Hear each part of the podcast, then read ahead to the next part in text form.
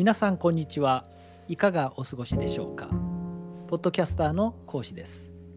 この番組ではさまざまな雑学トリビアを話していきたいと思います。第3回目となる今回は国の名前についての雑学です。世界の国名をよく見るとさまざまな形態があることに気がつきます。例えばアメリカはアメリカ合衆国。ロシアはロシア連邦。イタリアはイタリア共和国。そしてタイはタイ王国などです。アメリカ合衆国の場合アメリカは国名で合衆国は国号というそうです。国名プラス国号が国の正式名称となる場合が多いようです。では合衆国や連邦共和国などの国号には一体どんな意味があるのでしょうか？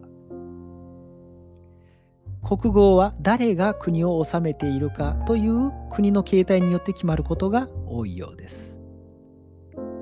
そもそも国の形態とは君主制か共和制の2つに大別されます。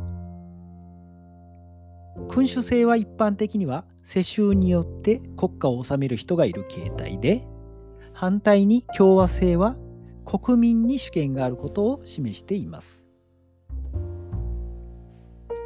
では主な国語を紹介します。まず合衆国です。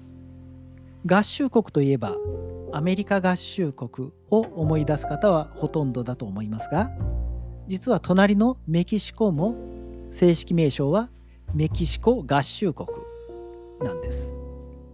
合衆国という国号は国内に複数の州が存在しその連合体であるということを示す場合に使われます。合衆国を採用している国は現在アメリカメキシコの2カ国のみです。しかし以前はベルギーやコロンビアでも使われていたそうです。次に連邦です。連邦とは合衆国と同じく複数の州や国が集まってそれらが一つの政府に統治されている形態のことです。合衆国との違いはほとんどなくただの名前の違いだと考えれば良いようです。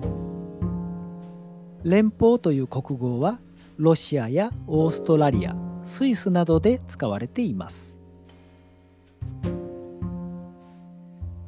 次に王国です。君主制の国家のうち国王を元首とする国家の国号として使われます。世界的に見ると国王が統治する国は多くタイやイギリスモロッコなど地域を問わず王国の国号は使用されています。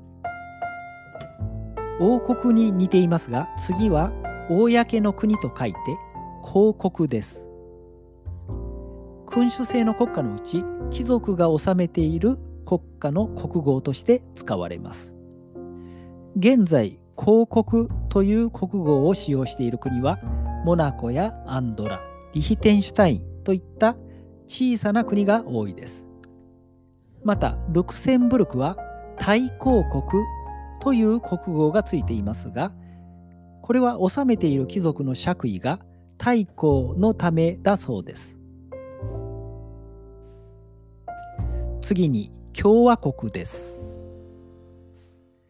共和国とは国王や貴族などの国を統治する人のいない共和制の国で使われる国号です。使用している国は世界中にたくさんあり、どの地域にもまんべんなく多いです。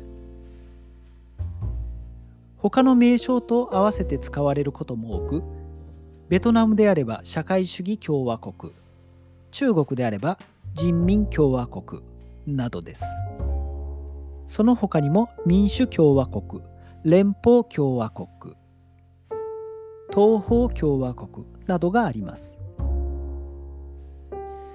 国号には他にもサモアの独立国などもあるようです。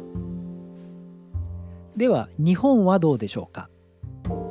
日本は天皇陛下を君主としていますが国の政治に関わる権力は持っていないので象徴天皇と呼ばれていますね。また選挙で国会議員を選びその中から元首である総理大臣が任命されると考えると共和制の国であるとも言えますが君主制共和制どちらの国号も使用していません